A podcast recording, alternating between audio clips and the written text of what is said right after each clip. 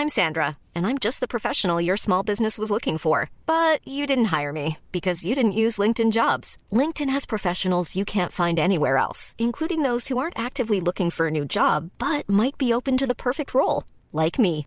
In a given month, over 70% of LinkedIn users don't visit other leading job sites. So if you're not looking on LinkedIn, you'll miss out on great candidates like Sandra. Start hiring professionals like a professional. Post your free job on linkedin.com/people today.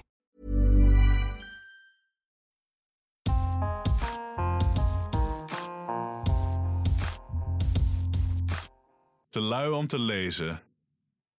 De hoogte- en dieptepunten van de groepsapp met je familie. Door Ruby Lot Lavinga. Chloe verhuisde ongeveer tien jaar geleden naar het Verenigd Koninkrijk. Ze ging er in de eerste instantie alleen heen om te studeren, maar ze kreeg een vriendje met wie ze nu getrouwd is en besloot uiteindelijk om te blijven. Haar ouders, broer en zus op het vasteland van Europa hielden niet van Skypen, dus besloot ze om een groepsapp aan te maken, om met hen in contact te blijven.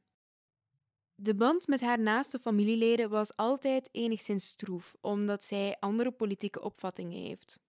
Chloe bleef vaak op de achtergrond in de groepsapp en stuurde weinig berichtjes. Als haar familieleden dingen deelden waar zij het niet mee eens was, probeerde zij het conflict altijd te vermijden. Totdat ze op een dag iets zag dat ze echt niet kon negeren. Normaal gesproken hou ik me stil, zegt Chloe, maar ik kon echt mijn mond niet houden toen ze eens iets over migranten hadden gezegd. Toen ging ik er tegenin. Dat ging niet goed. Mijn broer zei dat ik moest oprotten en dat hij zich ervoor schaamde dat ik onderdeel was van hun familie.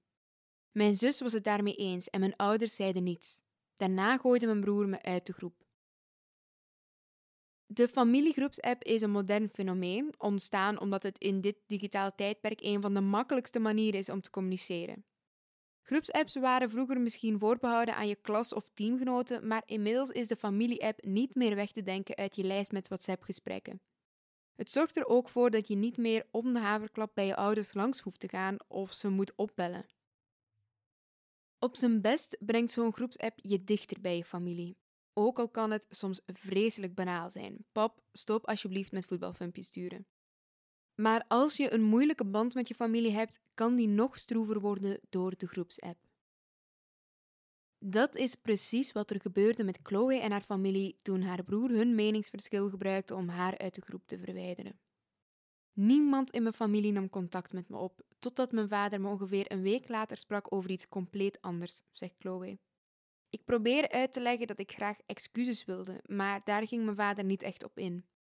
Hij vroeg me wel of ik weer terug in de groep wilde en dat hij aan mijn broer zou kunnen vragen of hij me weer wilde toevoegen. Maar dat weigerde ik. Sindsdien heb ik niet meer met mijn broer en zus gepraat en mijn ouders doen alsof er nooit iets is gebeurd. WhatsApp heeft ervoor gezorgd dat haar familieleden nauwelijks meer spreekt. Onze band was voorheen al niet super, maar nu is er veel minder communicatie en weet ik niet meer wat er in hun levens gebeurt. Ik ben er nog steeds behoorlijk overstuur van. Ook voor mensen die een goede band met hun familie hebben, is een groepsapp niet altijd makkelijk. Mijn tante maakte tijdens haar vakantie met mijn oom een groep aan om te vertellen dat ze van hem ging scheiden, vertelde Leila Thompson aan me. Er zaten alleen mensen van zijn kant van de familie in en ze had het nog niet aan hem verteld. Ze stuurde gewoon een bericht in de trant van: Ik wil jullie laten weten dat X en ik gaan scheiden. Het is vreselijk geweest en hij is vreselijk geweest. Hoe reageerde haar familie daarop? Een persoon stuurde een hoop huilende emoji, zegt Thompson. Ik vond dat niet echt gepast. Nazni Najat vertelt me dat een hoop van haar vrouwelijke familieleden een volledig vrouwelijke groepsapp zijn begonnen, als reactie op de mannelijke groepsapp die er in hun familie bestond. De groep ontstond als een soort tegenbeweging voor de mannengroepsapp, zegt ze over de telefoon. Alle vrouwen waren erachter gekomen en hadden zoiets van: waarom hebben de mannen er wel één? En toen maakte ze dus een groep aan met al onze nichtjes en tantes van over de hele wereld. De groep begon als een soort inside joke tussen alle vrouwelijke familieleden, maar werd uiteindelijk een plek waar je serieus gesteund kon worden. Je weet dat alle tantes en nichtjes er voor je zijn, zegt Chassat. Zo'n groep is natuurlijk ergens wel om van ineen te krimpen, maar toch is het fijn om te weten dat ze achter je staan. Dat werd vooral duidelijk toen er mensen in de familie overleden. Er zijn een paar sterfgevallen in de familie geweest, mensen met wie we het echt goed konden vinden, zegt Chassat. De moeder van mijn nichtje ging dood, wat echt een heel tragisch moment voor de familie was. Maar het was heel fijn dat iedereen samenkwam en regelmatig vroeg hoe het met haar ging, zowel in de groepsapp als erbuiten. Jassat voelde zich ook gesteund door aangetrouwde familieleden met wie ze in een andere groepsapp zat. Maar hoe zit het precies als je geen conventionele familie hebt? Bibi woonde bij haar ouders thuis, waar ze hielp met de zorg voor haar zieke stiefzusje. Ze zag dat ze aan een nieuwe groepsapp werd toegevoegd en realiseerde zich al snel dat die was aangemaakt door haar biologische vader, met wie ze de afgelopen jaren nauwelijks had gesproken. De andere mensen in de groep waren zijn nieuwe vrouw en een van de broers van Bibi, maar niet de andere, omdat die door haar biologische vader onterfd was.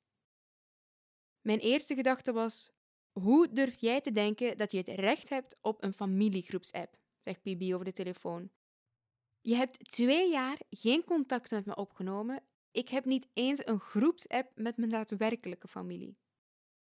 Bibi vond het emotioneel gezien heel moeilijk om in een groepsapp met haar biologische vader te zitten. Ze was er dagenlang van streek van. Elke keer als er weer iets in die fucking groep werd gezegd, was ik een week lang kapot, zegt ze. Ik wist gewoon niet wat ik moest doen. Ik vond het heel ongemakkelijk om eruit te gaan, maar het was ook ongemakkelijk dat ik nooit antwoordde. Ik bleef uiteindelijk maar gewoon op de achtergrond. WhatsApp heeft veel voordelen, maar toch kan technologie niet alle problemen in het dagelijks leven oplossen. En onze afhankelijkheid van digitale communicatie kan er zelfs voor zorgen dat we ons minder hecht met onze familie gaan voelen, als de appgesprekken betekenisvolle in real-life interacties gaan vervangen. Alleen omdat je weet hoe de bitmoji van je moeder eruit ziet, wil dat niet zeggen dat jullie een betere band hebben. Uiteindelijk besefte PB door de groepsapp met haar biologische vader erin dat er iets aan hun relatie gedaan moest worden. De groep werd steeds minder actief, zegt PB. Ik nam contact op met mijn oma en besloot uiteindelijk mijn vader te onterven. De WhatsApp-groep heeft me dus wel op een bepaalde manier geholpen, omdat ik me realiseerde dat ik me elke keer vreselijk voelde als hij iets tegen me zei, zegt ze. Ik ben sindsdien gelukkiger.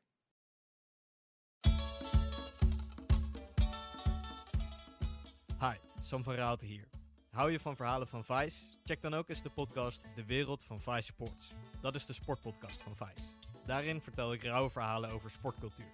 Het gaat me niet zozeer om wat er op het sportveld gebeurt, maar om de verhalen eromheen. Om de personen en de cultuur. Welkom in de wereld van Vice Sports.